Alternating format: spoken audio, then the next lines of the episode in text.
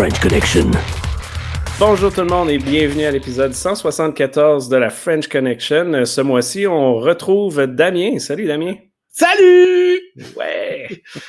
on a aussi Steve qui est avec nous. Bonsoir tout le monde. Et on a Jacques. Allô tout le monde. Et Anne-Marie. Salut Anne-Marie. Salut! Et moi-même Patrick. Donc euh, pour ce mois-ci, on commence avec nos shameless plugs. On a évidemment le Hackfest en novembre que Damien fait dire que peut-être qu'il y sera et on attend des nouvelles. Puis ça, c'est exclusif aussi. Mais on essaye d'avoir une version hybride cette année sur place. Puis on a un concept super intéressant et sans problématique de COVID. Fait que vous pouvez euh, parler comme vous voulez, dans la, aussi fort que vous voulez. Puis il n'y a personne qui va l'avoir dans votre visage. Fait que ça, c'est bien. Euh, fait qu'on attend des nouvelles sur ça. On a le séminaire de cybersécurité avec Steve. Toujours en ligne pour la partie du 10 avril. Il reste de la place pour des inscriptions euh, axées spécifiquement pour la prévention en temps et moyenne entreprise. Yes, et non, on a le Hackfest Shop et Anne-Marie, je crois qu'on a un rabais. Oui, donc je vous invite à visiter la shop. Vous pouvez y aller sur shop.hackfest.ca. On a un rabais pour la fin de semaine. Donc, le rabais, c'est HF Weekend Spécial 15. Donc, ça vous donne 15% sur vos commandes. Euh, on a des casquettes, on a des tasses selon l'équipe que vous préférez, Purple, Red ou Blue, Blue Team. On a mhm. les t-shirts de cette année. Euh, et aussi, ben, je sais pas si je l'ai dit, mais les casquettes. Donc, euh, puis les hoodies aussi sont magnifiques. Donc, gâtez-vous, 15 puis il y a toujours des stickers inclus, ouais. Oui, c'est ça. À chaque commande, on met des petits, des petits cadeaux, des petites surprises dans vos, dans vos commandes. Puis, euh, comme je l'ai déjà dit, les commandes sont rapides, même avec Post Canada. Ouais, ouais. Puis euh, ça fait à peu près six mois que je le dis, mais c'est demain que ça arrive et je vais aller à l'entrepôt du Hackfest voir si on n'a pas d'autres stocks à vendre qu'on aurait oublié. Si vous avez des demandes spéciales aussi, allez sur euh, le Discord. Il y a le channel euh, Shop. Donc, si vous avez des demandes spéciales, il manque de, stock ou quoi que ce soit, gênez-vous pas. Moi puis Bruno, on va vous répondre. Sur le Discord de quoi, Anne-Marie? Du Hackfest. Ben oui. Désolé. Merci, Steve. Euh, pas de trouble, c'est la prochaine Seamus Plug. Euh, vous pouvez vous joindre à notre communauté. Je pense qu'on est à 1500 personnes environ sur discord.acfest.ca si vous voulez recevoir l'invitation. Excuse Damien, t'allais dire quelque chose? Ou... Non, non, j'ai quelqu'un qui me disait sur le Twitch Vive Patrick et l'entrepôt. Ah! Bruno, sors de là. Euh, donc, commençons avec nos premières nouvelles, puis revenons à une nouvelle euh, du dernier épisode. En fait, euh, Steve, Coors Light, Molson Core, plutôt, qu'on n'a pas trop de nouvelles sur le dossier. Ben, à part la simple déclaration que Molson Coors a encore fait une déclaration, financière, avec ses prévisions pour la rentabilité, c'est un rapport qui est sorti hier, vendredi le 25, donc, et 26, oui, 26. Euh, faisant état justement des prévisions comme quoi que ça a touché les opérations, mais euh, en Europe, ça continue. Cependant, au Canada et aux États-Unis, les opérations de, distribution euh, et de production surtout ont été impactées. Mais tout ça sous un vraiment un voile d'obscurité quant à l'action elle-même, qu'est-ce qui s'est passé?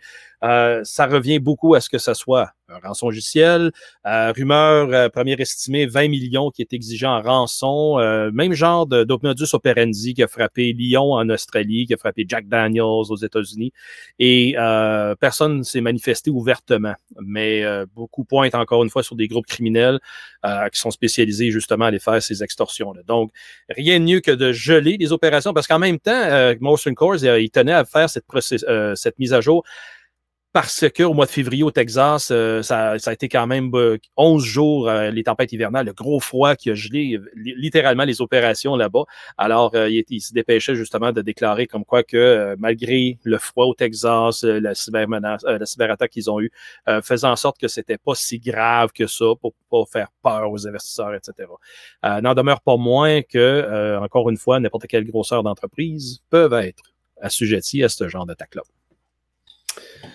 Merci. Et, si je peux me permettre, d'autant plus qu'il ah faut quand même rappeler, hein, c'est que les investisseurs, on les protège, on les dorlote, vous inquiétez pas, tout va bien.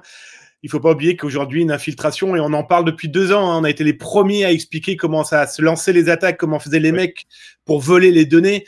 Euh, ben, voilà, on rassure les investisseurs, on bloque tout pour qu'il n'y ait pas de problème. Sauf qu'il faut penser ce qui s'est passé en amont. C'est peut-être les données des clients, mais aussi peut-être des employés qui sont dans les mains des pirates aujourd'hui. Et c'est fini, on en reparlera tout à l'heure peut-être. Certain. Yes. Euh, Jacques, si tu peux nous parler de ton histoire personnelle, petite histoire pour cette semaine, je pense que ça va être bien intéressant. Ben oui, ben personnel, c'est euh, un client pour qui j'ai travaillé. J'ai fait, euh, je suis allé faire un genre de petit audit de cybersécurité l'automne dernier et euh, là cette semaine ils m'ont contacté Apparemment, ils ont été avertis par les autorités, le, GNC3 de la GRC. Euh, Steve, tu connais probablement ça, le, groupe national crime en cybersécurité.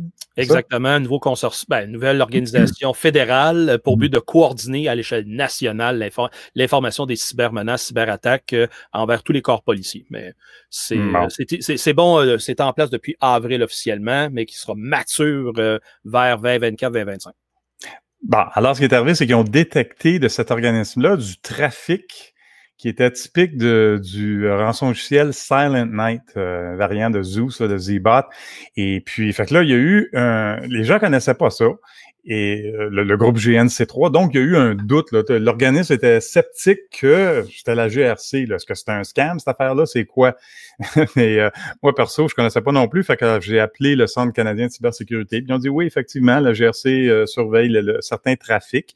Parce que là, le, client se demandait, ben là, qu'est-ce qu'ils font? Ils surveillent notre réseau? Mais je dis non, moi, je pense qu'il arrive, c'est qu'ils ont dû décommissionner des serveurs, les serveurs C2 qui étaient qui faisaient partie de, de, de de ce rançon logiciel-là. Et là, ils surveillent le trafic. Ils ont détecté quelque chose qui venait de chez eux. Euh, donc, c'est intéressant de suivre le tout, mais moi, c'est toujours le côté psychologique, le côté humain, les lacunes euh, qui se passent dans les organismes à ce niveau-là. Fait que moi, je parle toujours aux clients, tu sais, il faut mettre plusieurs couches au niveau de la cybersécurité. Il n'y a pas une patente qui va régler vos problèmes de la cybersécurité. Fait que là, juste pour le fun, ici, j'ai trouvé un document qui est à peu près mon Dieu, il y avait à peu près une douzaine de pages de tous les serveurs C2 que ce rançon logiciel-là utilisait pour communiquer. Puis je me suis amusé à partir de mon poste, je travaille de la maison, pour euh, de mettre un paquet de ces serveurs-là dans mon, euh, dans mon furteur. Puis c'est là que j'ai vraiment apprécié le fait, même à maison, d'utiliser des couches de, sécurité. Fait exemple, moi j'utilise Firefox, comme j'imagine bien du monde. Et puis Firefox a poigné you know, euh, certains URL, là, ils ont dit non, on va pas là, c'est pas une bonne idée. Si Firefox ne pognait pas, ben là, c'était mon, euh, mon agent i7 antivirus que j'utilise et que j'utilise chez mes clients qui me bloquaient. Et en dernier lieu, lieu, moi, de chez nous, sur mon routeur, j'utilise le bouclier canadien de la CEI, de, ben, de la CEI. Et puis, donc, ça m'a bloqué. Donc, j'ai dû essayer à une quinzaine, vingtaine de ces serveurs-là. J'ai jamais été capable de me rejoindre, de, rejoindre. Puis, c'est ça que je voulais voir. Donc, le l'idée encore qu'il n'y a pas une patente. C'est vraiment de mettre le plus de couches possible. Ça me, ça me fait tellement penser, j'appelle ça l'oignon de Shrek. Là. Layers. Onions have layers. C'est ça qu'il faut faire. Il faut mettre des couches. Les entreprises, je trouve, ils ont de la misère à comprendre ça.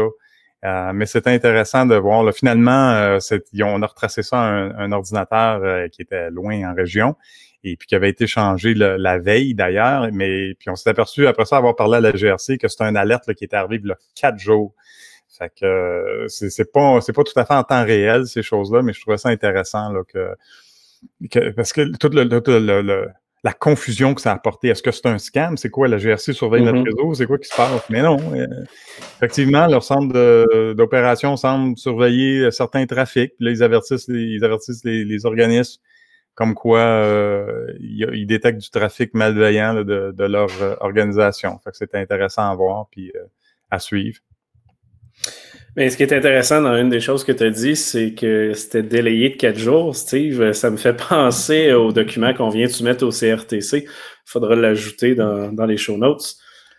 Mais les, les, CRTC au Canada qui régit, dans le fond, les communications, là, radio, Internet, etc., ont mis euh, une demande aux citoyens sur un dossier qui veulent euh, bloquer les botnets au niveau national sur Internet. Et euh, ça sonne plus comme un, firewall de la Chine, le, mur de la Chine que d'autres choses. c'est un des points qu'on a dit, là, admettons qu'ils décident d'aller de l'avant, même si tout le monde recommande de pas faire ça, ça sera jamais instantané. Puis, gérer ça au niveau national, ça prend des dizaines, voire des centaines de personnes pour gérer ça, pour que ça soit instantané. Fait que ça, donne un bel aperçu de qu'est-ce que ça pourrait être. Hein? Oh oui, on l'a bloqué le botnet, mais il est trop tard. C'était la semaine passée. oui, c'est. Ben, ça va dans un des points que j'ai soumis ce soir, que euh, le grand directeur du NSA aux États-Unis, le, général Nakason, Nakasone plutôt, euh, demande au Congrès d'avoir justement une, élévation de pouvoir, d'être capable d'épier le trafic domestique, qui est exactement ce que le, CRTC demande en termes, est venu sonder justement la communauté à laquelle on a pu contribuer et euh, demande à ce qu'ils puissent avoir justement euh, cette vérification-là. Parce que dans le cas de SolarWinds qui nous est arrivé et dans d'autres évidemment cas à grand déploiement, les attaques sont ont démarré à partir des États-Unis. Donc, ils n'ont pas été capables de voir l'attaque à provenance euh, de, de, continents extérieurs. Ce sont du CNC qui se sont adressés à des serveurs hébergés en sol américain et même parfois en sol canadien. Et euh, de cette façon-là, ont pu lancer des attaques qui étaient donc sous le radar. Euh, c'est quand même des bons arguments si on prend vraiment juste nos lunettes de sécurité et on dit oui, oui, oui, il faudrait prévenir le pire d'arriver mais c'est là que ça s'en va, ça glisse doucement vers euh, un comportement ce qui ça peut déraper assez facilement en termes donc de, de pouvoir épier et colliger toutes sortes d'informations juste au cas au cas qu'il y aurait quelque chose, comme on l'a appris, appris, souvent de la part de la NSA à travers les dires d'Edward Snowden et de d'autres divulgations. Donc, c'est pas une bonne augure, quoique euh, c'est une réflexion à avoir comment on pourrait intercepter à ce moment-là les malices avant qu'ils ne se manifestent plus loin. Merci, Steve. Euh, un autre sujet très intéressant, ça retourne de ton côté, euh, Damien. Euh, puis je pense que l'impact est plus qu'en Europe, même là, un des plus gros forums de pirates qui a été piraté. Ouais, je voulais revenir sur ces pirates euh, qui se sont attaqués à plusieurs forums euh, de pirates russophones, mais pas que. Euh, alors il y avait Hamza, il y avait aussi des espaces comme Willikinfo. On en a très peu parlé, mais bizarrement, les informations des clients se sont retrouvés dans des black markets. Euh, moi, il y a une intrigue, c'est que déjà pour euh, taper ce genre de site, euh, alors qu'ils existaient depuis, c'est pour certains plusieurs années, voire décennies, de quelle magie ces informations se sont retrouvées du jour au lendemain sur d'abord dans des black markets VIP hein, très privés, et puis ensuite au fur et à mesure se sont retrouvées sur le web dans différents forums de pirates accessibles à tout le monde. c'est très étonnant. Moi, c'est marrant. Plus ça va et plus je me dis que c'est peut-être une technique qu'ont utilisé les autorités, un peu comme celle, euh, la police des Pays-Bas, qui, euh, il n'y a pas très longtemps, sur des sites euh, dont j'ai plus le site, comme Red Forum, etc., ou aussi sur IXS, où ils avaient diffusé un message en disant, bah les gars, on est là, on vous aura aussi si vous faites des erreurs. Et je trouvais que la diffusion de bases de données de gros forums très sensibles, hein, très, voilà, très pointus du, des, de groupes pirates russes et, et autres, se retrouver diffusés comme ça, c'est plutôt, c'est plutôt étonnant. Je sais que on sait hein, que les pirates ne se font aucune aucune pitié entre eux, hein, très clairement. Mais là, euh, après les arrestations chez Grégor, les arrestations euh, chez Netwalker, euh, Cocorico, hein, québécois, hein, quand même Netwalker, euh, le seul mec d'arrêter chez Netwalker était quand même québécois. Les mecs, vous avez vous avez déconné là, mais toujours est-il que c'est très étonnant. Ces fuites, euh, voilà, euh, parsemées à droite à gauche. Et il y en a une qui m'a plutôt amusé, c'est Willikinfo. Hein, pour rappel, c'était ce, ce, site internet qui permettait d'accéder à des bases de données, ou en tout cas, vous mettiez votre mail et puis on vous disait où ça avait pu être trouvé, etc. Et je vous confirme la fuite et le contenu parce que je suis dedans. Hein, moi, c'est un outil que j'ai utilisé une fois euh, à son tout début. Je voulais voir comment ça fonctionnait. Et le contenu des données qui sont dedans sont véritablement vrais, hein, parce que vous retrouvez par exemple mon, une des adresses mail que j'utilise, parce que j'en avais fait un article à l'époque. Donc voilà, d'où ça sort, pourquoi ça sort maintenant Est-ce que c'est une méthode pour les autorités qui pourrait être très bonne hein, pour dire, ben voilà, on sait des choses, on vous met des bribes. Alors maintenant, bah, soit vous arrêtez, euh, soit vous parlez pour arrêter ceux qui foutent vraiment le bordel, pardon du terme, euh, comme les groupes. Hein, on peut prendre Doppel, on peut prendre Conti euh, et tous ces groupes de ransomware qui aujourd'hui vont récolter des jeunes, des moins jeunes, Euh, Sodino Kyobi, hein, qui a fait une interview dernièrement, euh, qui quand même annonce aujourd'hui qu'en un an, il est devenu millionnaire. Moi, j'ai pu faire les, j'avais pu faire les interviews de Maisie. Hein, Souvenez-vous, on en avait parlé entre nous euh, pendant le podcast. Et là, la semaine dernière, j'ai fait l'interview de euh, Moontlooker. Les mecs, ils y vont dans la joie et la bonne humeur. Et effectivement, ils gagnent des millions de dollars. Donc, je pense que c'est ces, ces gens-là qu'il faut arrêter. Les véritables têtes de Ouais. Maintenant, il faut les trouver. Mais, mais ça montre aussi que, je veux dire, c'est pas parce qu'ils font du ransomware puis qu'ils volent des données qu'ils savent comment faire de la sécurité. Hein. Alors, euh, il y en a certains, euh, enfin, ceux qui ont été arrêtés pour le moment, sauf peut-être ceux en Ukraine où ils étaient un petit peu plus pointus, ceux qui sont arrêtés euh, restent des petits soldats qui ont loué. Maintenant, moi, ce qui m'intéressera, c'est de voir si Maisie a vraiment été arrêté ou si Maisie n'était qu'une entité à qui on a dit bon, maintenant tu te calmes et tu nous aides. Parce que pour les avoir rencontrés, techniquement, techniquement, moi, ils m'ont impressionné euh, sur certains petits détails qu'ils ont pu me montrer. Euh, Mootlocker m'ont montré des choses pendant l'interview. Euh, voilà, effectivement, on a hum, deux mondes. On a l'industriel avec ses petits ouvriers. Euh, c'est l'industriel qu'il faudrait faire sauter. Et au cours de la dernière année, Damien, est-ce que ces acteurs de menaces ont signifié qu'ils ont eu plus de facilité à mettre la main sur des rançons ou ils ont, il ont fallu qu'ils travaillent davantage pour gagner ces argents-là? J'ai eu une énorme chance, de travailler, de continuer à travailler pour le Québec. J'ai une énorme chance de dire et de l'affirmer aujourd'hui. Sur 10 entreprises québécoises, il y en a 8 qui payent. Donc déjà ça, ça donne déjà une petite idée. Euh, non, non, euh, pour ceux que j'ai pu, euh, j'ai pu côtoyer en interview, euh, que je peux rencontrer encore là, j'ai l'impression que ça s'est facilité. Pourquoi? Parce qu'ils ont plein de petits bras. Ils s'en moquent complètement de ce petit bras. Vous savez, les fameux script kiddie ou les jeunes débutants.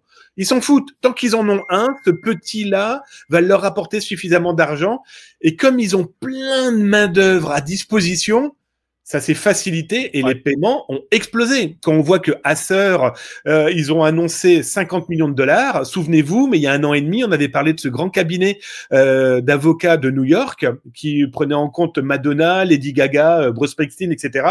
Ce Donny Kobe leur avait demandé 42 millions de dollars. Euh, je sais pas vous, mais les contrats, moi, à mon niveau-là, c'est pas ce montant-là. hein. Tout à fait. C'est quand j'ai fait ça, je pense c'est le mois passé. J'ai regardé vite vite parce que justement, comme tu dis, la majorité des entreprises québécoises se retrouvent sur le Darknet présentement. C'est à la mode. Euh, puis c'est aussi vraiment un investissement intéressant pour eux parce que, comme tu dis, 8 sur 10 euh, investissent beaucoup dans le ransomware. Euh, mais j'ai regardé la sécurité de certains de ces sites web-là. Puis pour vrai, là, t'as pas besoin de beaucoup de talent pour te rendre compte que c'est ultra vulnérable.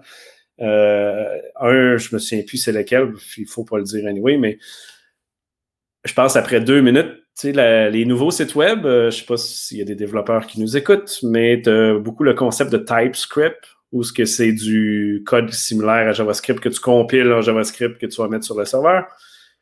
Mais quand c'est fait de manière sécuritaire, tu as juste le JavaScript qui est compilé sur le serveur. Tu pas le TypeScript au complet avec toutes les routes dans le background, etc.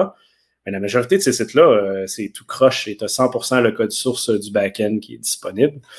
Euh, fait que, ça, ça montre quand même qu'ils ont weaponisé finalement leur attaque, mais c'est tout ce qu'ils savent. Là. Puis, tu sais, je pense que tu en as déjà parlé souvent, là, Damien, c'est le merging de plein d'outils ensemble. Il y a un script qui dit, fait une part, l'autre fait un autre, quelqu'un un peu de meilleur merge. Fait que, c'est du business et non pas euh, du monde qui sont extrêmement bons en sécurité ou en... Et dans ce business, ce qui est complètement fou, c'est qu'il y a les grands pontes, hein, ceux qui proposent l'outil, hein, le ransomware à la location. Ouais.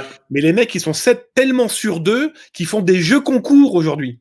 Ils disent, bah voilà, ceux qui réussissent à nous proposer tel ou tel accès, on va leur en donner un petit peu plus. Alors d'habitude, l'échange, c'est 15-20% pour celui qui, euh, qui va récupérer les sous, comme ce Donny Kobe, Doppel, Conti, et 80-70% pour euh, celui qui va réussir à infiltrer.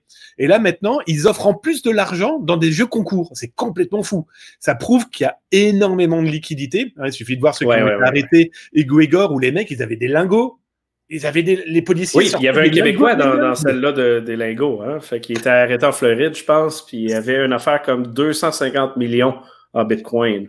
C'est complètement dingue. Donc Uh-huh. tout ce, ce business, c'est- là où il faut taper. Mais pour les taper, en face, on a par contre, comme, on, les- comme tu disais tout à l'heure, on a les petites mains Et puis on a les grands pontes qui sont aujourd'hui de plus en plus mafieux, ils sont de plus en plus structurés comme une triade, comme en tout cas bah, ces gens qui pendant des décennies ont fait de la mafia drogue, prostitution, alcool.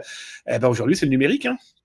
Oui, tout à fait. Puis euh, vous devriez voir sortir dans les prochains jours euh, un article parce qu'on a parti un nouveau blog, euh, le blog.acfest.ca.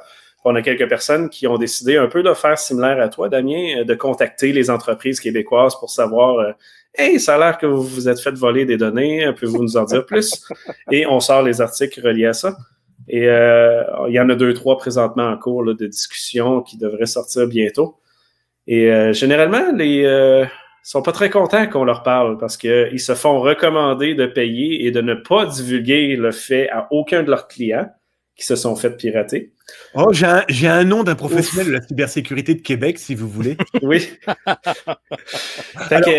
c'est très recommandé. Ils sont tous comme ça. c'est un service qu'on offre. Euh, Alors, du coup, son nom, c'est C'est pathétique, Damien. Ah! Ce que tu dis.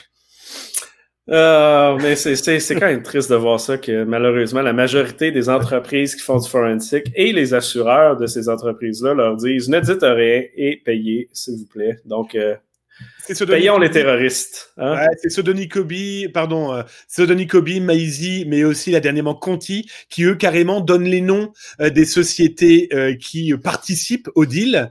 Et c'est même Sodoni Kobe qui a râlé en disant mais attendez, on vient de découvrir que la société de cybersécurité qui, nous, qui rentre en contact avec nous a majoré votre prix, vous entreprise qui s'est fait pirater, de 10 à 50% de l'argent qu'on réclame. Donc en plus ces gens-là récupèrent du pognon sur le dos de l'entreprise et des pirates.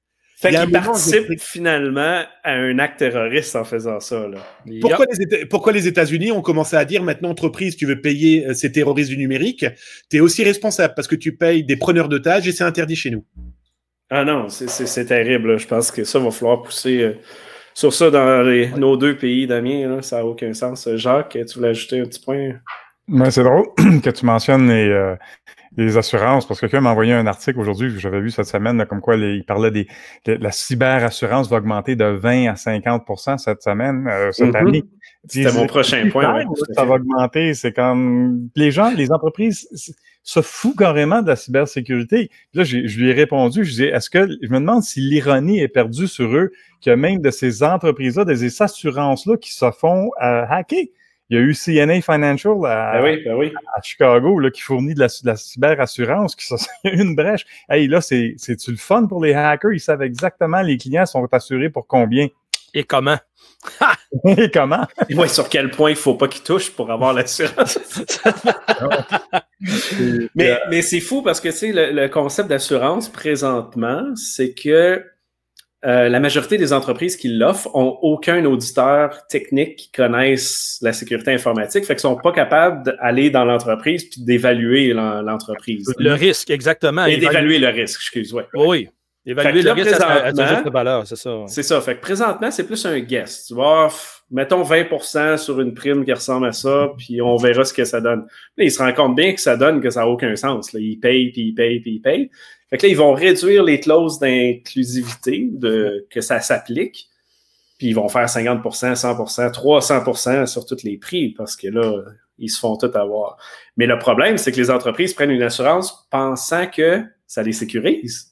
Ben, c'est ça qui est vendu. C'est l'argument de vente. C'est ça. Fait que, c'est un beau cercle vicieux. Hein? Ben oui. J'ai une, assurance, correct? Ben oui.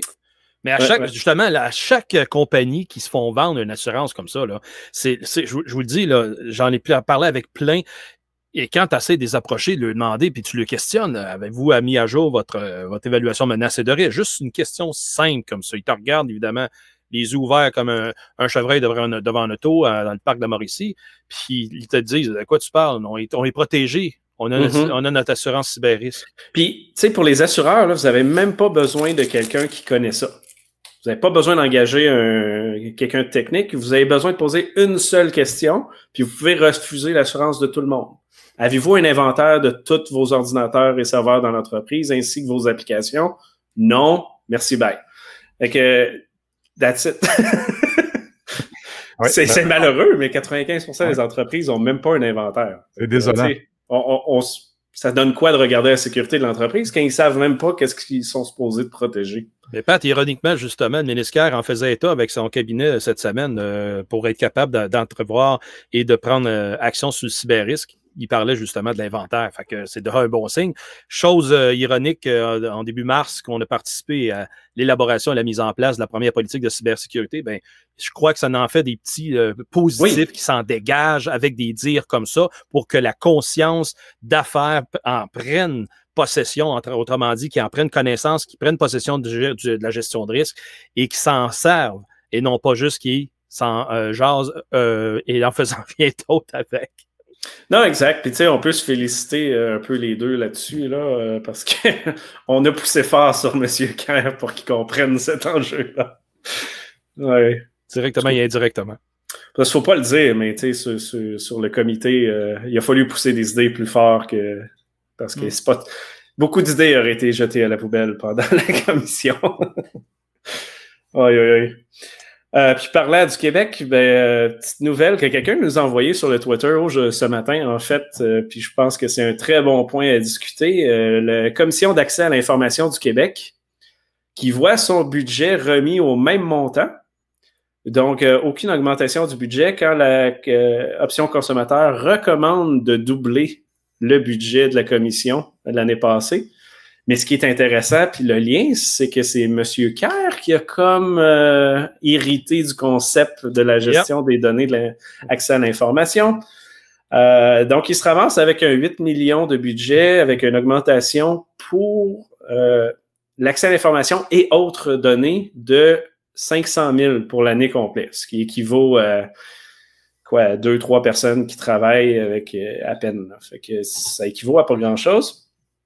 Mais il faut le dire, la CAI québécoise et canadienne, il se passe rien là. Ils, ont, des bureaux, des employés, mais on n'a jamais vu vraiment de résultats. Ça commence un petit peu, mais pas beaucoup. Ils n'ont pas de mordant. Et le commissaire terrien à Ottawa, tout autant que la commission d'accès à l'information de Maître Poitras euh, au Québec, euh, fait des pieds et des mains pour essayer d'avoir quelque chose de plus. Autrement dit, la législature en place n'ont pas donné les assises nécessaires et surtout les pouvoirs pour être capable d'aller enforcer ce qui est cette politique, qui sont ces politiques-là et surtout de réagir. Et c'est ça qui est ironique parce qu'avec le projet de loi 64 qui va prendre effet comme loi, j'imagine, d'ici la fin de l'année, parce qu'ils sont encore dans les débats de fin de, fin d'argument, euh, comment ça se fait qu'ils n'ont pas déjà anticipé qu'il y aurait un budget juste pour ça?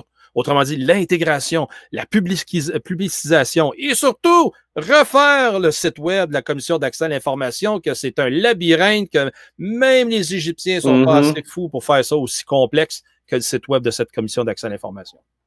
Puis tu parles de site web, puis on peut en dropper un autre. As-tu regardé par hasard dans les dernières semaines le site du CST du Québec, qui est le trésor, le plus haut ministère du gouvernement du Québec?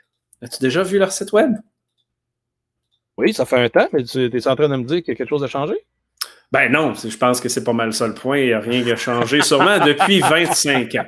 Donc, nous pouvons passer à la prochaine nouvelle, simplement comme ça. Euh, ben moi, j'avais une question pour Steve, Patrick, vous qui avez travaillé beaucoup sur ce dossier-là de projet de loi 64 avec M. Kerr. Pensez-vous que la loi va avoir des dents pour faire? Oui?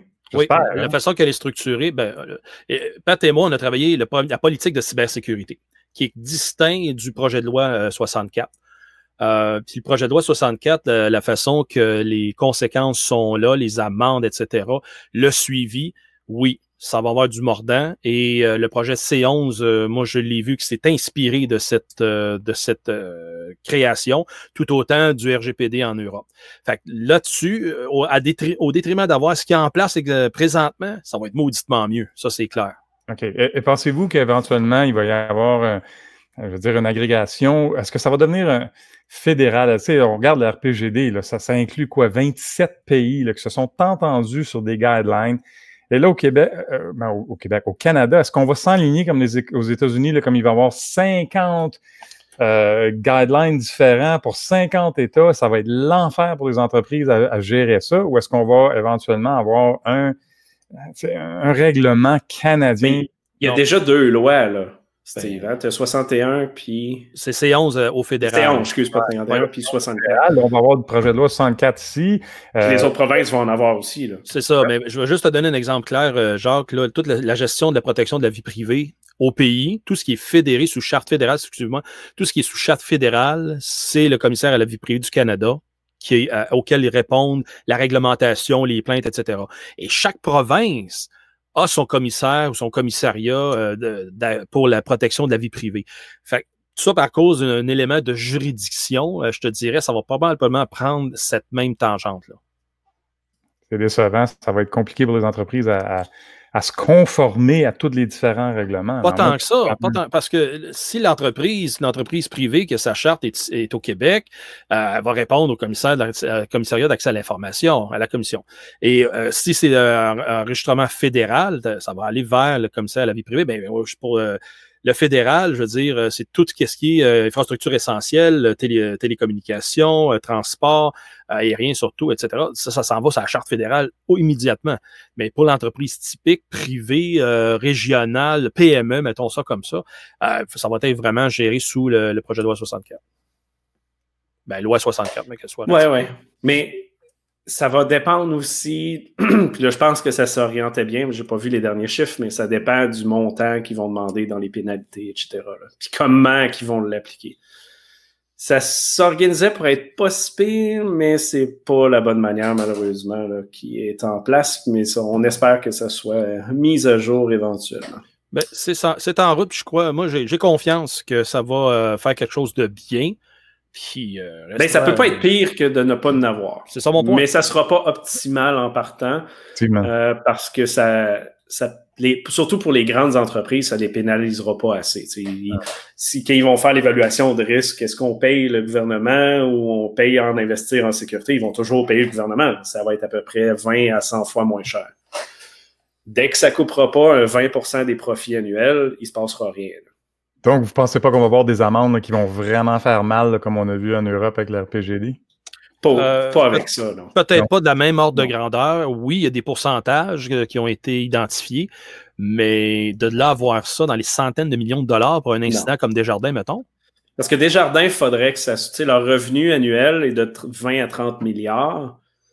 Leur profit, j'ai pas le chiffre, mais tu sais, peu importe c'est quoi le profit, tu sais, ça devrait être quelque, ça devrait être un pourcentage sur 30 milliards. là, tu sais, ça devrait être un 300-400 millions minimum. Là. Mais on va sûrement voir un 250 000 sortir de là. tu sais. C'est pas ça qui s'enligne là, un peu, comme 25 millions ou 4% du chiffre d'affaires, quelque chose comme ça? Là? Oui, c'est ça, c'est ça que je disais là, tantôt. là. Ouais. Oui, mais tu as, le cap à 25, c'est le plus gros des deux. Fait que pour Desjardins, ça va être 25 millions, mais 25 millions sur 30 milliards. Les autres, c'est des pinottes. C'est là. deux scènes. Là. Les autres, leur, investir en sécurité, on l'a dit sur d'autres podcasts, euh, ils sont passés de 100 millions à 250 millions par année.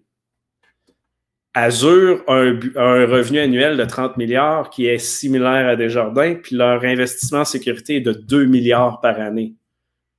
Je veux dire, ça n'a aucun sens de demander 25 millions à Desjardins. là. Voyons.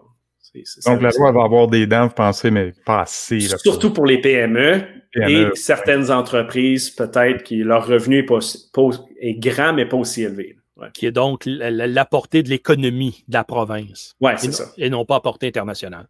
Exact. Donc, euh, à suivre, mais c'est sûr que ben, avoir une pénalité qui passe dans les nouvelles, c'est mieux que rien partout. C'est surtout ça. Euh, Damien, de ton côté, euh, piratage dans la santé, tu as quelques histoires et cas à nous présenter. Je ne sais pas si. euh, Ouais, tout à fait. euh, Et ce, qui va ce qui est intéressant, c'est que je ne sais pas euh, euh, si vous avez pu remarquer, mais euh, dernièrement, là, ces 5-6 derniers mois, depuis dans, dans tous les cas où on est tous largement embêtés par la Covid, on a lu à droite à gauche que le milieu de la santé était, allez, était attaqué à outrance. C'était vraiment, c'était super nouveau. On attaquait les médecins, les, les kinés, les hôpitaux, etc.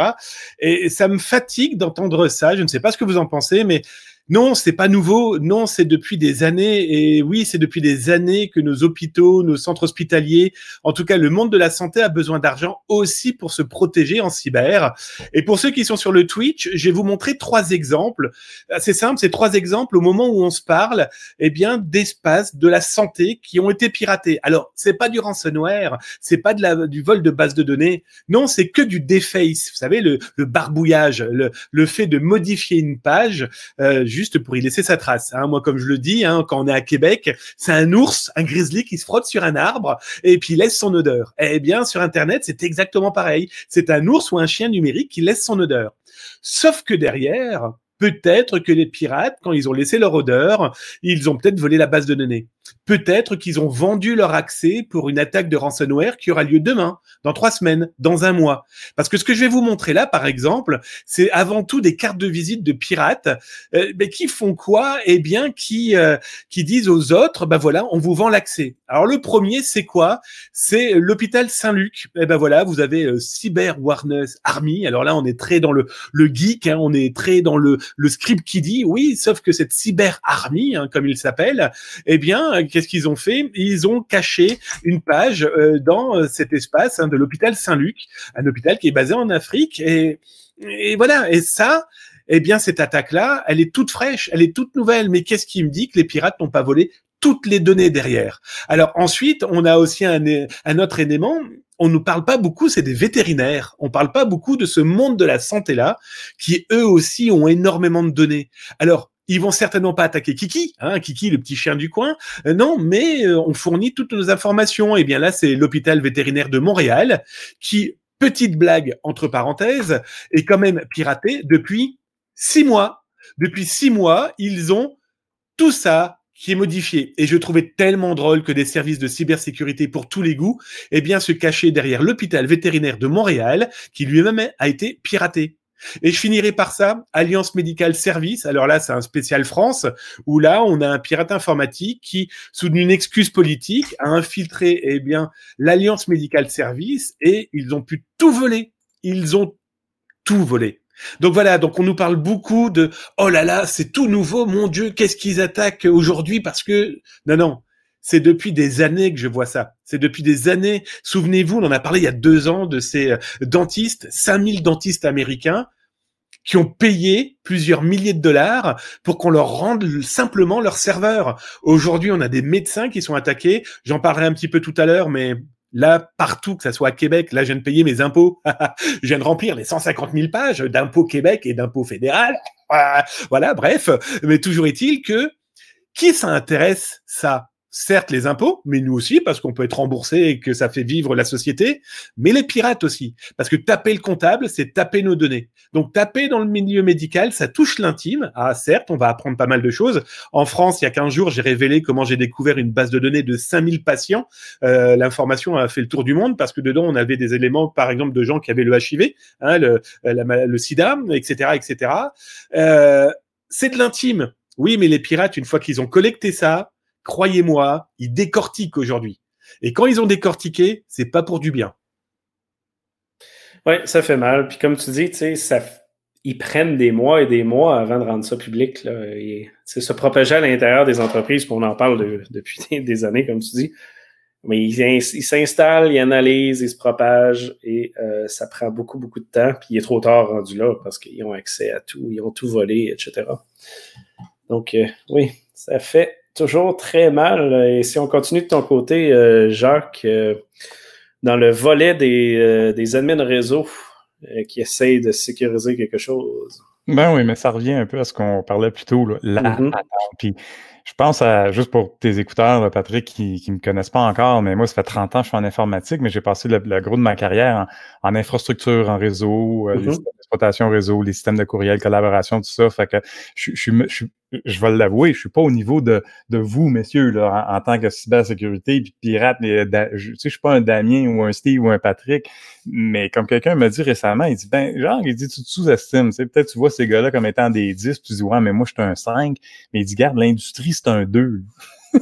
puis pour moi, c'est un article comme ça, ça, ça, ça, le montre tellement là. Puis durant le debriefing du client que je vous parlais plus tôt, j'écoutais les gars de TI, le même le directeur qui disait Ouais, mais on n'a pas un outil là, qui nous avertirait de ces affaires-là. Puis ouais, mais il n'y en a pas une patente. on revient tout le temps à la base. La boîte magique est un syndrome. Magique, là, c'est ça. Euh, Avez-vous déjà vu la, la série Les IT Crowd? Ça, c'est merveilleux. Ça. Puis à un moment donné, ils font encore à la fin qu'ils donnent l'Internet dans une boîte noire. Là. Ils disent, montre ça à tes, tes exécutifs. On t'a prêté l'Internet pour ta présentation.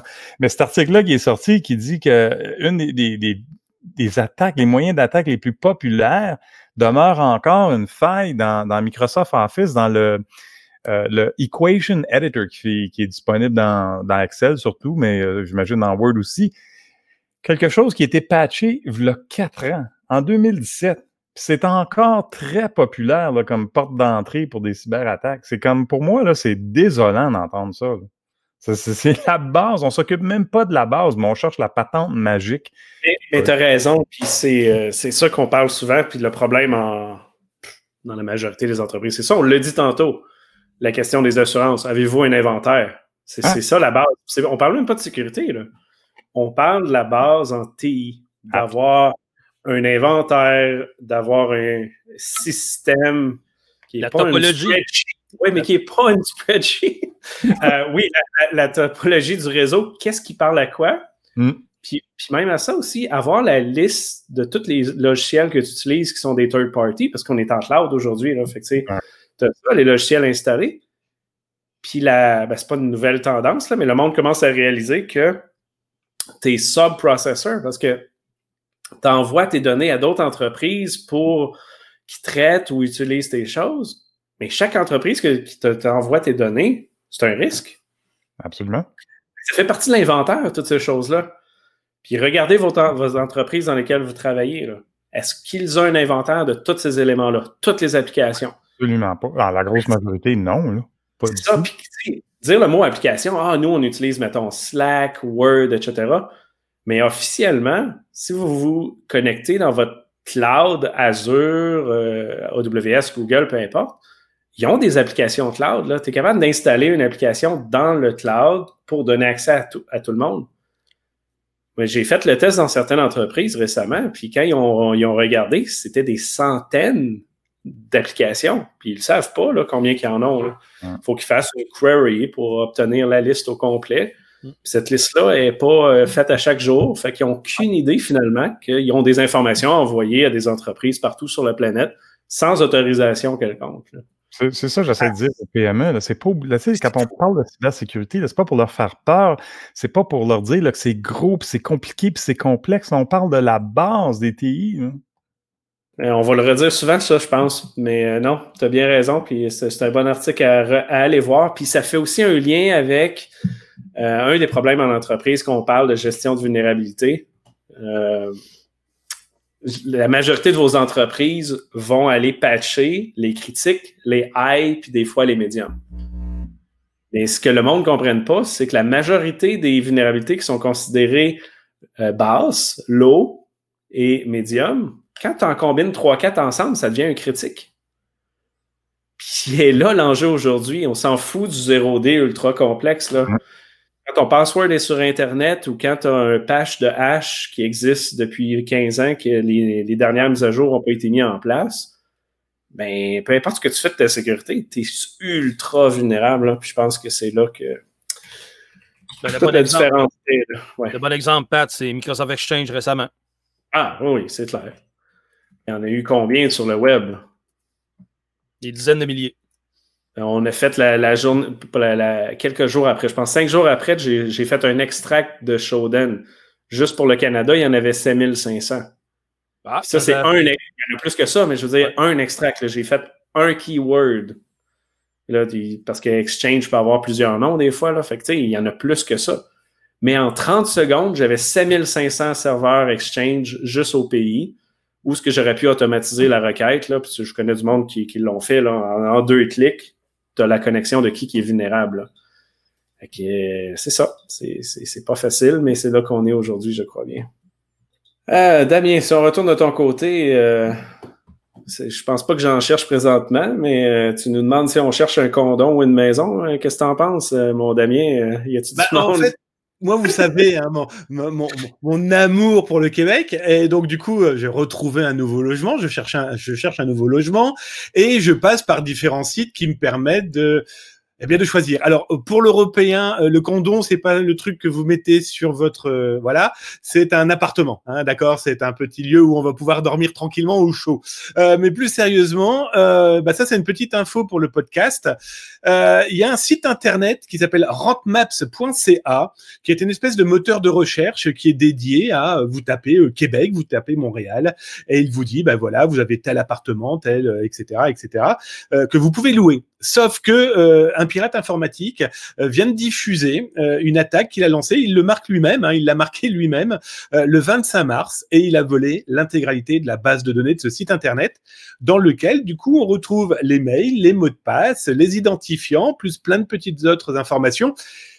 Et aussi étonnant que ça puisse paraître, aussi euh, voilà, bon, bah c'est une attaque informatique comme il y en a des milliers. Bon, c'est encore une base de données.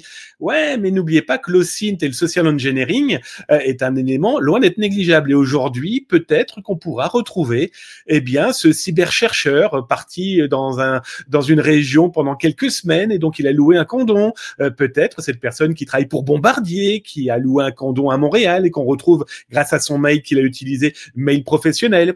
Euh, voilà, cette fuite de données permet de collecter de la donnée qui est loin d'être négligeable. Alors pour info, euh, c'est un pirate iranien hein, qui a attaqué euh, ce site internet, donc il n'est pas chinois, il n'est pas russe. C'est juste un môme, un enfant, un adolescent qui est content d'avoir trouvé une faille. Alors je vais être très simple avec vous, hein, c'est une, injection SQL mon Dieu, ça existe encore aujourd'hui, c'est complètement fou. Et puis bah, le gamin a aspiré la base de données et puis après il l'a vendue et puis bah, elle commence à apparaître tout doucement sur les réseaux. Euh, donc voilà, donc euh, j'ai appelé cette société, j'ai contacté cette société et je pense que le surplus de neige ne leur permet pas de me répondre. Ouf, une injection SQL en 2021. Déjà que c'est presque disparu de l'OAS Top 10, c'est triste à entendre. ça veut dire que ton Iranien va pouvoir s'acheter un condo à Montréal? Ouais. qui sait? Mais tu sais, je viens d'aller sur le site, il euh, n'y a pas d'HTTPS, euh, le copyright est de 2011. Euh, ça, explique un petit peu de choses. As-tu l'URL en nouveau, Pat? Oui, rentmaps.ca. je te copie ça dans les show notes. Ben, J'ai mis l'URL, la capture écran dans notre show note à nous. Ben ouais. Et ici, on continue, Damien un leak euh, de 61 bases de données d'une centaine de megs de 1,5 million de Canadiens. il fait mal notre podcast aujourd'hui. Merci, Damien. oh, t'es sur mute, uh, by, the way. Tu nous fais un Steve? Non, non, non, non, non, non. Ah, tu non, non, non, ah, non, non. ouais, non, non, mais disons que je me suis dit, quitte à, à, revenir, autant apporter quelques petites infos. Alors, ce qui est intéressant, c'est que ça s'appelle CA Leak, donc Canada Leak, hein, Canada Fuite. Euh, alors, j'ai trouvé ça dans les mains. Bon, vous connaissez mon appointance à regarder au-dessus de l'épaule des pirates. Et là, j'ai un pirate qui, qui a l'air d'avoir un certain âge parce que ça fait au moins sept ans qu'il est dans le business. Donc, autant dire qu'il est connu dans certains milieux et donc il a un vrai rendu. Hein, on en parlait tout à l'heure euh, entre nous, on me demandait mais comment? Ben voilà, ce genre de gens, des populations-là que tu ne trouveras pas avec une intelligence artificielle, avec un logiciel ou un moteur de recherche sur un forum. C'est des infiltrations et obligatoirement avoir accès à certains espaces depuis quelques années, voire décennies. Et donc ce petit monsieur, parce que c'est vraiment un homme, hein, sachant qu'il y a de plus en plus de dames dans le piratage informatique, je ne parle pas du hacking, hein, je parle vraiment de l'aspect malveillance, et donc eh ben, ce bonhomme euh, vend 61 bases de données qu'on va plutôt appeler des combos. C'est quoi? C'est qu'on n'a pas le nom du site internet qu'il a attaqué. Non, il a attaqué des dizaines. Alors là, pour moi, il a attaqué des dizaines de sites canadiens et il en a fait des combos euh, de données, mail, mot de passe, login, identifiant de connexion, euh, qui permettent après eh bien de les égrener un par un, d'utiliser un petit script Python par exemple, et puis de dire tiens, euh, je vais regarder un petit peu si le même login, le même mail, le même mot de passe fonctionne sur tel ou tel site. On a été les premiers quand même au Wackfest il y a deux ans et merci Patrick de m'avoir invité à cette époque-là pour en parler. On a quand même été les premiers à parler de cette fuite de données qui concernaient des dizaines de milliers de mails et mots de passe de membres du gouvernement. Depuis, ça a bien changé avec des évolutions, en tout cas moi de ce que j'en ai vu, hein. euh, mais le reste, ça n'évolue pas hein. dans les entreprises et les particuliers c'est toujours cet état d'esprit de oh qu'est-ce que je risque? Que ça n'arrive qu'aux autres. Non non, croyez-moi. Et donc là, c'est 61 bases de données, 61 bases euh, combo. C'est 1,7 million de logins et de mails euh, accessibles. Alors, euh, j'ai mis quelques chiffres dans notre espace, je vous les diffuserai un petit peu plus tard. Le gars vend ça quand même 10 dollars US. OK? Toi, Québécois, toi, Canadien, dans cette masse, tu ne coûtes que 10 dollars. Connaissant maintenant un peu mieux le Québec et le Canada, tu peux avoir un petit peu plus d'argent sur ton portefeuille ou dans les informations qui pourraient être interceptées. Mais c'est clairement pour vous expliquer que ça a toujours existé, mais aujourd'hui c'est encore plus pointu. C'est que les gars sont capables d'avoir des bases de données et puis après ils vont les nettoyer et puis ils vont les sélectionner par région, par pays, par CSP+, hein, donc le niveau de revenu, euh, par le métier. Alors là, moi, j'ai pu retrouver les noms des sites internet hein, qui ont été attaqués pour créer ces combos. Alors, euh, j'ai par exemple forensic.ca, euh, j'ai par exemple aussi plusieurs associations de professionnels du vélo euh, j'ai des associations sportives. Euh, voilà, c'est euh, on fait pas attention à son site où on se dit ah ça n'arrive qu'aux autres. Sauf que les pirates ils s'en foutent. Eux, dites-vous que des gars, ils ont un grand bateau de pêche, ils ont un filet, ils le balancent en mer et puis bah, tout ce qui va tomber dedans, ils vont le découper en petits morceaux et chaque petit morceau ils vont le revendre. Ouch! Pour 10 piastres en plus, ça, veut, ça vaut rien. Hein? ça veut quand même dire que la donnée n'a pas été validée au complet, mais ça reste que tu peux aller très loin avec ça. L'un des pirates me disait dernièrement, il préfère vendre 10 000 fois ses données 10 dollars ouais, ouais, qu'une seule fois un million où il n'est pas sûr de le vendre. Mm-hmm. Oui, ça fait du sens dans ce modèle d'affaires-là aussi. j'avoue, j'avoue, j'avoue. Oui, oui, oui. Euh, si on continue de ton côté, euh, Steve, euh, Honeywell qui se relève d'une attaque ben, on sait très bien qu'Honeywell, c'est pas une bénérie, encore une fois. C'est une grande entreprise américaine qui bénéficie de millions de dollars en termes de budget de cybersécurité et en même temps les budgets d'opération de toutes sortes. Et là, euh, ont été victimes, eux aussi, d'une rançon, d'une attaque par rançon logiciel avec laquelle ils n'ont pas payé rançon, mais à ce moment-là, ils ont été capables de euh, pouvoir s'en sortir et de remettre le système en opération. Là, on parle d'un chiffre d'affaires de 33 milliards en vente de toutes sortes d'informations l'an dernier, d'informations, excusez, de produits. Euh, ça va encore une fois, euh, j'attire l'attention sur le fait que ce n'est pas parce qu'on est l'organisation est grosse et grande qu'elle est abjecte de cyberattaques. Et je prends aussi souvent comme exemple, j'aime beaucoup celui de la NASA il y a quelques années, qui, pour un, avec un, un euh, voyons, un petit ordinateur Pi, euh, un Raspberry Pi, pardon, euh, de 35 dollars, ben, ça a été capable de défier un budget de cybersécurité de 350 millions. Et les pirates avaient, ça, c'était mis en, évidemment comme une mesure temporaire pour faire des essais, des tests dans le réseau qui était aussi connecté sur la mission sur Mars avec le rover. Fait que tout ça, autrement dit, le pirate avait été capable de bypasser toutes les, les contourner toutes les possibilités de, de, sécurité et se rendre jusqu'à possiblement contrôler le, le, rover sur Mars. Euh, c'est pour ça que j'amène une compagnie de cette envergure-là en avant-plan parce que de plus en plus avec les IoT qu'ils intègrent dans les maisons, les, et surtout les entreprises. On parle d'édifices euh, intelligents de plus en plus pour en faire une gestion quotidienne efficace.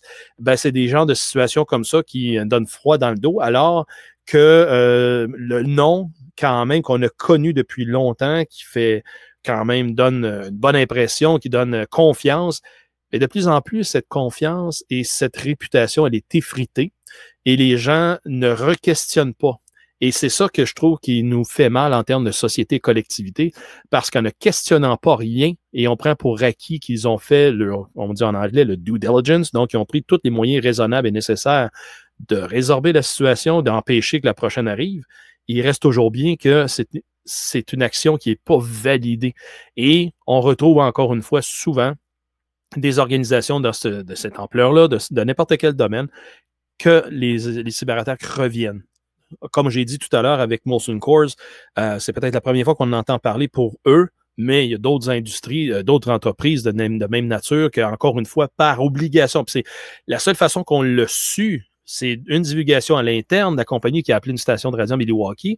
Puis le deuxième, qu'on l'apprend souvent, ben, c'est l'obligation de la Security and Exchange Commission aux États-Unis, le SEC, qu'il ils doivent déclarer une cyberattaque qui peut affecter les, les, déclarations de revenus. Donc, sans cette obligation légale, ça jouerait encore par l'obscurité, comme euh, la sécurité par l'obscurité. Ah, c'est pour ça que euh, tant mieux on a appris que cette, cette grande boîte-là s'en euh, sort, mais combien d'autres qu'on ne sait pas. Et c'est là que moi je vous dis à tous et chacun qu'il faut questionner davantage, même si c'est une entreprise privée, il faut questionner le produit qui nous sert. Est-ce qu'il est exempt de code malicieux alors qu'ils en ont été victimes? Regarde, Steve, quand les gens vont s'apercevoir qu'il y a quelqu'un en Russie qui peut démarrer l'air climatisé au mois de janvier, puis allumer le chauffage au mois de juillet, peut-être que les gens vont porter attention. Évidemment, ça va être un cause à effet. Tu as raison, genre, puis les gens n'apprennent pas autrement que par ces genres d'actions. en fait, exact. Tant que ça ne soit pas préventif et non pas réactif à quelque chose du genre, on va toujours être en mode euh, patchage et non pas par sécurité par défaut. que ça ne nous touche pas. Ça ne nous touche pas. Oui, oui, oui, exact. Mais le problème, c'est que tu ne peux pas savoir que ça te touche s'il n'y a personne qui te le dit. ou si c'est pas visuellement euh, fait comme une rançon ou quelque chose comme ça. Parce que rentrer dans un réseau, tout voler, puis pas faire de rançon, il y a beaucoup d'entreprises qui, se le font faire, puis qu'ils n'ont aucune, mais aucune idée. Là. À part ils se rendent compte deux ans après parce que, oh, il y a un client qui se fait toujours, toujours voler ses données. Un et là, Damien apparaît, il dit Hey, telle compagnie, qu'est-ce qui est arrivé? Ouais, c'est ça. Mais non, c'est pas nous autres. ou, ou, encore, il a sorti la nouvelle il y a deux ans que l'entreprise n'a rien fait. ça arrive souvent, ça aussi. Hein? Yep. Euh, une autre nouvelle, celle-là, elle m'intrigue un peu. Euh, une vulnérabilité euh, considérée sévère qui a été patchée dans Facebook ou par Facebook pour un plugin WordPress, Steve? Comment que c'est quoi la nouvelle exacte? Non, mais c'est l'exploitation justement de vulnérabilité quand même assez euh, grave chez, chez WordPress. Et la, compagnie s'est dépêchée au cours de la semaine dernière, donc dans les 23, le 24, 25, 26 mars dernier de diffuser version 5.7 et euh, beaucoup de plugins en sont affectés. Donc, ceux et celles qui ont des sites web ayant l'hébergement à partir de la plateforme WordPress, ben, dépêchez-vous de faire vos mises à jour et surtout corriger les euh, plugins qui sont en utilisation et s'ils ne servent pas, ces plugins-là, c'est une bonne idée peut-être faire le ménage de printemps à ce moment-ci. Excellent. Euh, une des grosses nouvelles qui est sortie cette semaine, puis ça a quand même passé un petit peu en dessous du radar, là, euh, en dehors de la sphère euh, de sécurité. l'équipe de Google, l'équipe de sécurité de Google qui a mis, qui a shut down en fait 11 vulnérabilités, a shut down une, attaque en cours, qui se sont fait dire par après que c'était un acte de counter-terrorism, donc contre du terrorisme euh, donc, on se doute que c'est la NSC qui était derrière ça et ses amis. Évidemment, on n'a pas le détail. Et là, la communauté d'intelligence n'est pas contente parce qu'ils se sont fait euh, burner leur zero day.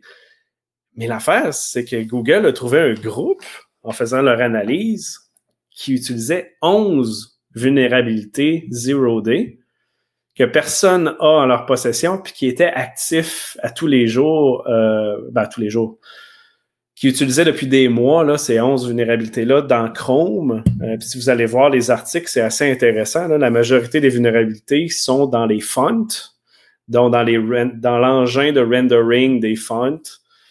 Euh, donc, on en a eu plusieurs dans les derniers mois, on en a déjà parlé. Puis là, ben, il en sort plusieurs autres à ce niveau-là. Donc, euh, ce qui va arriver avec ça, puis euh, je pense qu'il y a beaucoup de personnes qui en ont déjà parlé sur Twitter et autres, c'est que la communauté, Google et autres entreprises risquent et va évidemment mettre sous contrat ce type de vulnérabilité-là avec la NSA et autres organisations pour ne pas se faire brûler leur exploit jusqu'à temps que leur opération et mission soit terminée. Euh, donc, on s'attend à ce que des vulnérabilités soient laissées au gouvernement à contrat euh, et laissent le reste du monde vulnérable.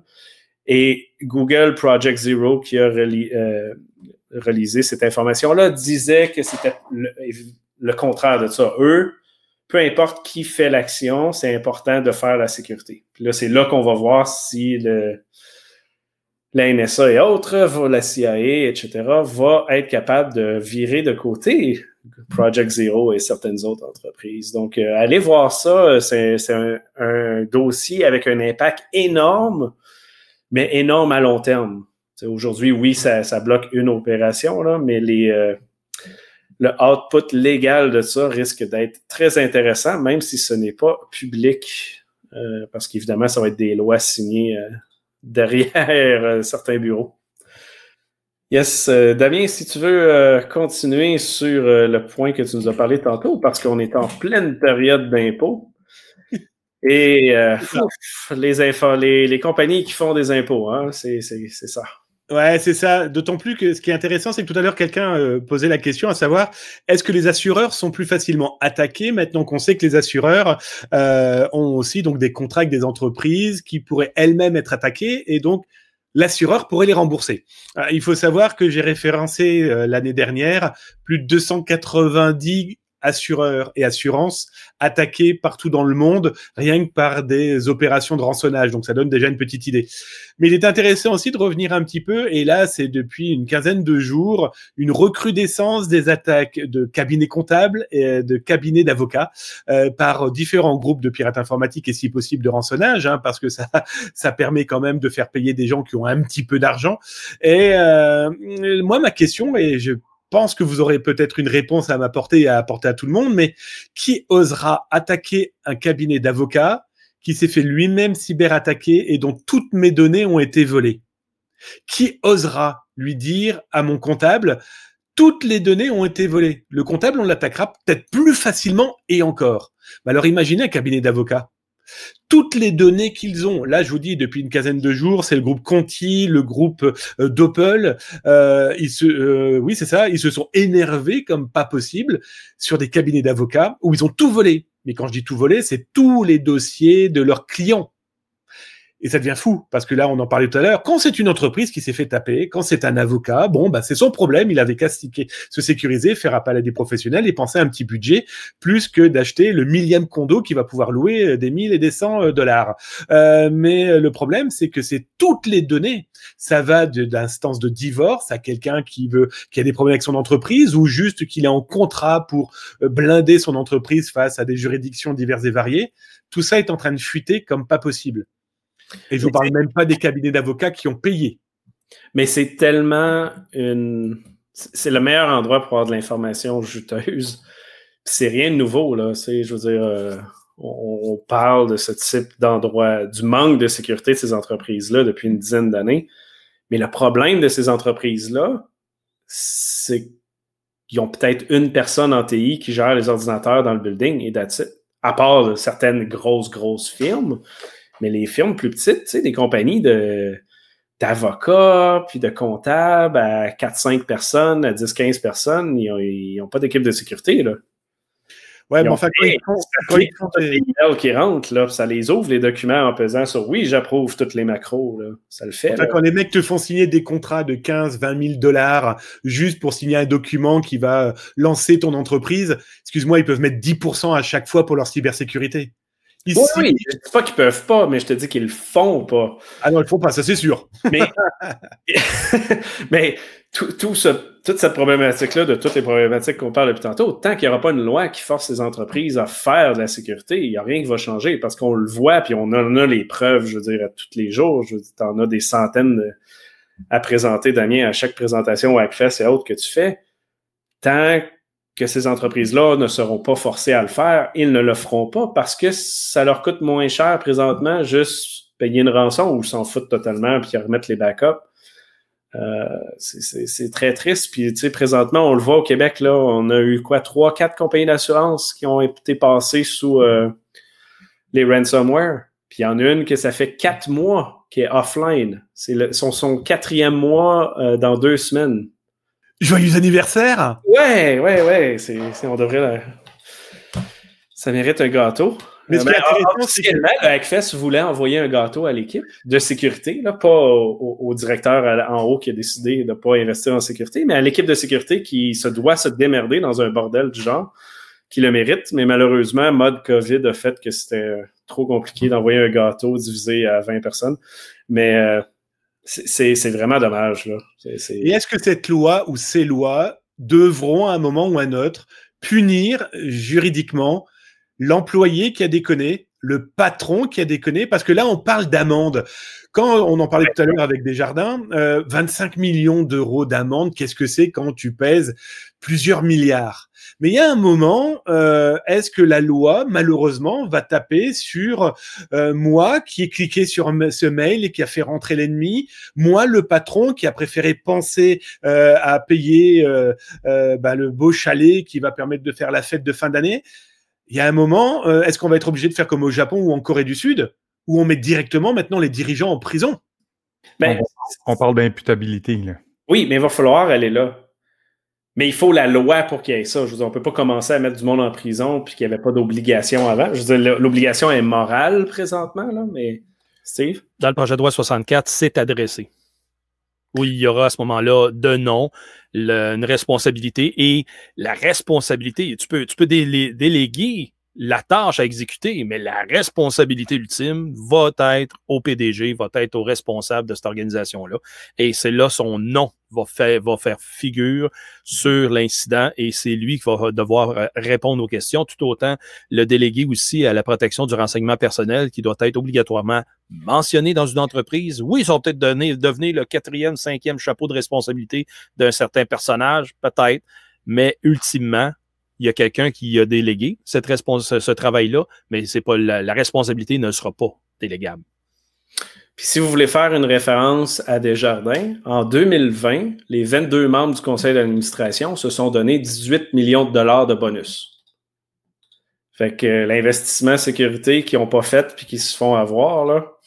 Mais c'est le même partout. C'est ça, c'est un exemple. Mais la majorité des entreprises fonctionnent comme ça. Ils se retrouvent à- dans les nouvelles à, à être- à se faire démolir, puis le lendemain, ils, se félicitent avec des bonus. Je veux dire, ça n'a pas de sens. Et la loi va falloir qu'elle soit beaucoup plus sévère qu'elle l'est présentement, mais ça s'en vient. Steve, euh, on continue avec euh, nos injections de vaccins 5G, euh, des vulnérabilités dans notre protocole vaccin. vaccin. Excuse. Ah, non, mais, mais, beaucoup d'en parlent. Hein. D'a- D'ailleurs, je me fais souvent euh, lancer des petites pointes comme ça. euh, ah, je me suis fait, euh, là, à heure, je suis retraçable, j'ai eu mon vaccin 5G. là, vous allez me voir maintenant dans vos réseaux. Euh, non. Joke, mais c'est triste, il y a beaucoup de monde qui pense que c'est vrai. Là. C'est Oh, oui, oui, avec raison. hein. dommage de voir les problèmes. Ben, c'est- c'est c'est- comment je te dirais, donc, c'est, ça, on a- ça en a été discuté pendant longtemps. Il y a beaucoup de gens qui font pas la distinction. Les coups fumants de faire brûler des taux, je veux dire, OK, puis je fais une petite parenthèse, je veux dire, vous avez la 4G LTE, là, que ça fait une 10-15 ans là, que c'est en fonction ici, là, non, 12, euh, ça ça parti en 2020, ah, ouais, quasiment de 20 ans déjà. Mais il reste que euh, les bandes de fréquences utilisées, euh, ça va être encore là, il y en a un paquet de ces fréquences-là en utilisation présentement puis personne n'en est plus malade. là. C'est juste que là, ça va être multiplié, le nombre d'antennes va être euh, euh, vraiment multiplié par 10 à certaines places pour être capable de subvenir à la demande, d'accord. Mais il y en a beaucoup aussi qui en ont fait la relation euh, que l'annonce en grande pompe, puis euh, j'essayais de pouvoir l'introduire, Pat, euh, qu'est-ce qu'on a vu cette semaine, la débâcle, euh, encore une fois, d'annonces de Internet haute vitesse au Québec à coût de centaines de millions que ça va être apporté. Et là, là, l'investissement de télécom est très peu, à, elle va être de très petites contributions. Et pourquoi que le, le, le, le, les deniers publics vont être là pour assumer ce que les euh, le, le sous-investissement technologique n'a pas été fait dans les 20 dernières années de par ces grandes télécoms? En tout cas, on aura, il faudra en reparler, Pat, parce que ça, là, ça, ouais. je vais, puis je, c'est vrai, le, blog, je l'ai laissé aller, là, je vais le mettre, faudra qu'on fasse ça demain. Mais dans le blog, je décris justement comment est-ce qu'à Ottawa, il y a un programme depuis 5-6 ans qui verse euh, pas moins de 3 milliards. Et là, Québec en, a annoncé lundi 20, 826 millions. Puis là, dans le, budget, la présentation budgétaire du ministre Girard, ben, il en a rajouté encore pas loin d'un milliard, tabarouette, en injection de télécom pour avoir la fibre partout. Euh, on va payer en double, encore une fois, je le dis depuis longtemps. On paye par nos taxes, puis là, on va payer par le, le la facture mensuelle, puis ils gêneront pas de nous charger le total. Anyway, on parle en revenant à l'axe 5G. Et euh, le protocole, ce qui, est, ce qui est apporté comme point là-dedans, c'est que des vulnérabilités présentement qui sont en, qui ont été détectées par euh, et mises à, est mise au grand jour par la compagnie Adaptive Mobile qui cite justement que les protocoles peuvent être à ce moment-là utilisés, exploités pour traquer quelqu'un sans que, évidemment, la personne le sache.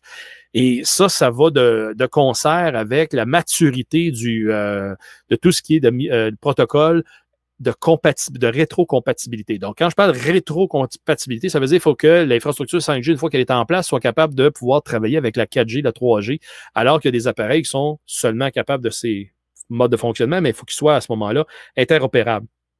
Donc, demain matin, on pourrait avoir une 5G qui est ultra sécuritaire puis fantasmagorique. Cependant, il doit y avoir adaptabilité pour le GSMA, le 3GPP, qui sont des protocoles de vieille génération.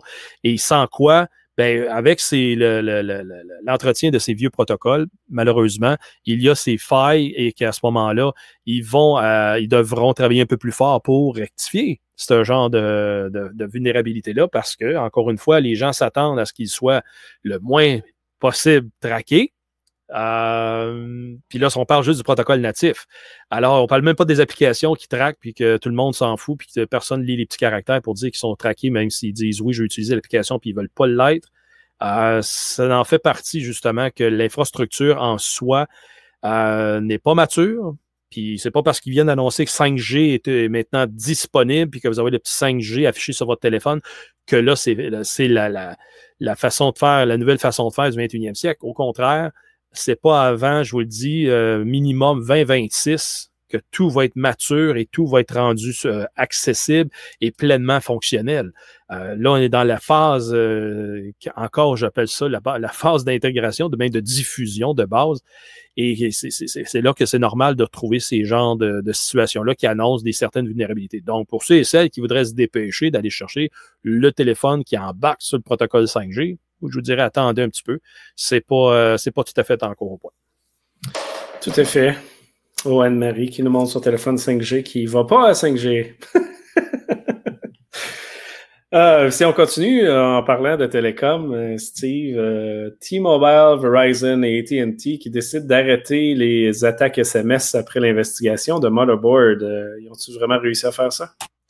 Oui, oui, parce que rappelons-nous au dernier podcast, me semble, on l'avait apporté sur Patrick, comme quoi que pour 16 dollars US, donc une vingtaine de piastres canadiens, euh, il y a un service qui était possible de faire euh, rediriger euh, les transmissions de messages SMS. Donc, c'est une plateforme par laquelle transitent ou transitaient, je devrais dire, tous les messages SMS. Donc, par exemple, vous avez, vous voulez accéder à votre compte de banque et wow, gracieusement, la banque vous offre un deuxième facteur d'authentification qui est un code à six chiffres arrivant par messagerie SMS. Et ce qui a été démontré là-dedans, c'est qu'il y a un service qui était euh, à jour permettant de solliciter justement pour ce petit montant-là la redirection des messages SMS vers un autre numéro de téléphone et qui n'était pas évidemment celui de la, personne à qui appartient le compte de banque. Donc, dans une opération en deux temps, d'aller compromettre la personne ayant son accès à son courrier électronique ou accès à son compte de banque avec ses informations, de succomber au deuxième facteur d'authentification, mais c'était un moyen avec lequel les euh, messages textes pouvaient être redirigés. Donc, euh, suite à cette intervention de Vice Motherboard, ben, la compagnie en question a revu ses processus, ses façons de faire, et ils ont été capables à ce moment-là donc de corriger. Euh, puis la compagnie en arrière de ça, c'est Aerial Link, euh, pour être capable donc de router les messages au bon destinataire sans qu'il y ait d'intermédiaire possible. Parce que tout ça, c'était une faille dans le processus surtout administratif, avec un formulaire bidon disant maintenant je suis la même personne et voici mon nouveau numéro. Et il n'y avait pas trop trop un processus étanche d'approbation, faisant en sorte qu'avec cette attaque d'ingénierie sociale, c'était faisable de pouvoir faire rediriger un message SMS. Alors, c'est un, une bonne nouvelle en soi, mm-hmm. mais en même temps, ça fait peur de voir comment qu'à quel point l'infrastructure de télécom, comme on s'attend que ça soit à la fine pointe, dans tout point, en tout lieu, ça prend pas grand-chose, puis qu'on est vulnérable. Fait que donc, comme deuxième moyen d'authentification, je pense pas que tu l'as répété souvent. Arrêtez les SMS! Voilà! C'est aussi simple que ça. Aïe, aïe, aïe. Je me bats contre ça tous les jours. Euh, avant-dernière nouvelle, euh, Jacques, une instance de un supply chain euh, qui a été fait contre les développeurs de Apple. Ben oui, je trouvais juste ça drôle que c'est juste mon deuxième podcast avec vous autres, puis c'est la deuxième fois en deux semaines qu'Apple sort une, une patch euh, urgente. Cette semaine, on a vu le 14.2.2, quelque chose comme ça. Oui. Euh, J'espère que tout le monde l'a fait. Oui, oui, tout le monde l'a fait. Oui. Euh, mais il y a eu une histoire cette semaine aussi d'un projet open source qui s'appelle qui s'appelle Tab Bar Interaction, qui fait juste faire un genre d'animation dans, dans, des projets iOS, où les attaquants ont pu injecter du code malveillant euh, dans le projet sur GitHub. Là, on, on sait maintenant que euh, le projet qui est sur GitHub, il est clean, il a été arrangé. Mais ce qui est intéressant, c'est que ça roulait un script dans le code qui contactait un serveur CNC, qui installait un shell avec un backdoor, qui pouvait permettre à l'attaquant de prendre contrôle du, microphone, de la caméra, du clavier. Euh, et on soupçonne que c'était probablement que ça venait de la Corée du Nord. Bon, c'est pas allé si loin que ça, ça s'est jamais rendu dans l'App Store. Et une des, euh, une des choses que je disais, c'est que est-ce que il y a plus d'attaquants maintenant qui explorent des façons de, de, de hacker, d'attaquer des, des, des, appareils iOS et des choses comme ça via le code, comme ça, parce que là, on parle d'une injection dans le Xcode, qui est le, les outils que les développeurs utilisent pour nos applications. Fait que c'est, euh, intéressant. Oui, exact. Puis, tu sais, euh, suivant SolarWinds, c'est là que les attaques les plus intenses se produisent. Mais on fait juste commencer à en parler à cause de SolarWinds, mais ça a toujours été le cas. Si vous faites du phishing, du spear phishing, là, en Red Team ou Pentest et autres, qui, quel type d'employé vous voulez targeter pour avoir le plus grand droit d'accès? C'est les sysadmins puis les développeurs. Tu, veux compromettre le code de l'entreprise. Fait que oui, c'est une vraie belle, belle euh, target pour euh, des attaques plus avancées. Là. Ouais. Ça, Je te coupe 30 secondes pour preuve. Ah oui. Il y a 15 jours, un pirate a diffusé 150 000 codes d'accès à des GitHub. Donc, euh, ça permet d'accéder au GitHub et puis éventuellement jouer avec les codes. Hein. Oui, puis tu as même JetBrain, euh, qui. C'est-tu JetBrain? Non, IntelliJ, qui fait un, une IDE là, de Python ou de Java, je me souviens plus lequel, qui viennent de sortir un mode sandbox pour le code pour rouler des projets open source qui pourraient être vulnérables. Fait que ce que tout le monde sait que quand tu développes, tu copies-colles tout, tu mets ça dans tes, tu importes tout dans ton logiciel sans valider tout le code source parce que je veux dire, ça finirait plus de finir, évidemment. Donc, euh, ils ont décidé d'ajouter le concept de sandbox euh, pour rouler du code qui ne t'appartient pas. Euh, ça aurait dû être quelque chose qui sera en place depuis 20 ans, mais on est arrivé là aujourd'hui à cause de SolarWinds. Donc, quand même intéressant. Et pour finir, dernière nouvelle, puis on en a déjà parlé un petit peu, mais rendons ça officiel. CNA, une compagnie d'assurance dans les tops aux États-Unis qui ont été piratées, Steve.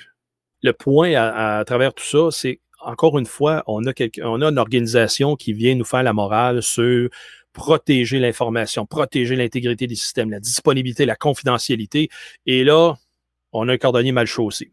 Mal chaussé parce que c'est une genre d'organisation que, encore comme je disais tout à l'heure, que sa réputation, euh, donc, est là comme assureur et dit à ce moment-là, comme souvent, on va l'identifier comme le sauveur d'une situation critique ben désolé, là, euh, ça, ça va, ça, tant qu'à moi, ça risque de faire mal. Un peu comme euh, on a vu Equifax il y a quelques années avec eux autres aussi, ils ont pas pris la sécurité au sérieux, puis ils se sont fait ramasser. Mais euh, la réputation d'Equifax est, malgré qu'elle s'est faite écorcher, n'ont pas perdu de part de marché parce que c'est un monopole, tabarnouche, même affaire avec TransUnion. Alors ça, c'est c'est quelque chose qui vraiment vient faire exploser l'esprit à comprendre comment est-ce que ça va changer si ces grosses organisations-là ne sont qu'effleurées de par un petit incident de cette nature-là. Alors, sur le marché de la cybersécurité, en, en cyberassurance, pardon, l'assurance du cyberrisque, ben, il n'y en a pas beaucoup non plus. Alors, est-ce qu'on va voir les changements profonds qu'on s'attend d'une compagnie du genre à la suite d'un tel incident ou bien on va tout simplement constater qu'ils vont changer peut-être l'entête d'un document et dire, ben voici, on a refait nos procédures? Hey, regarde bien ça, ça vaut la peine de partager euh, un écran juste pour ça. Hey, ça fait mal pour vrai. Là. Oui. Ça, c'est le site Canada. Il n'y a pas le temps pour euh, du HTTPS. Euh, 100% down. Euh, si vous voulez faire un, réclamer quelque chose, ben écrivez-nous ou envoyez un courriel. Euh, puis pas de fax. Hey, les, ils n'ont pas pris les fax, eux autres, hein, parce que Steve, nous, on pas les fax. Hein? C'est juste bon pour le gouvernement, ça. ouais, ouais, c'est, ça. Fait que ça fait, euh, Ça fait mal. Une autre entreprise, ça, c'est une compagnie américaine, oui, mais ça, c'est le site du Canada que vous voyez à l'écran.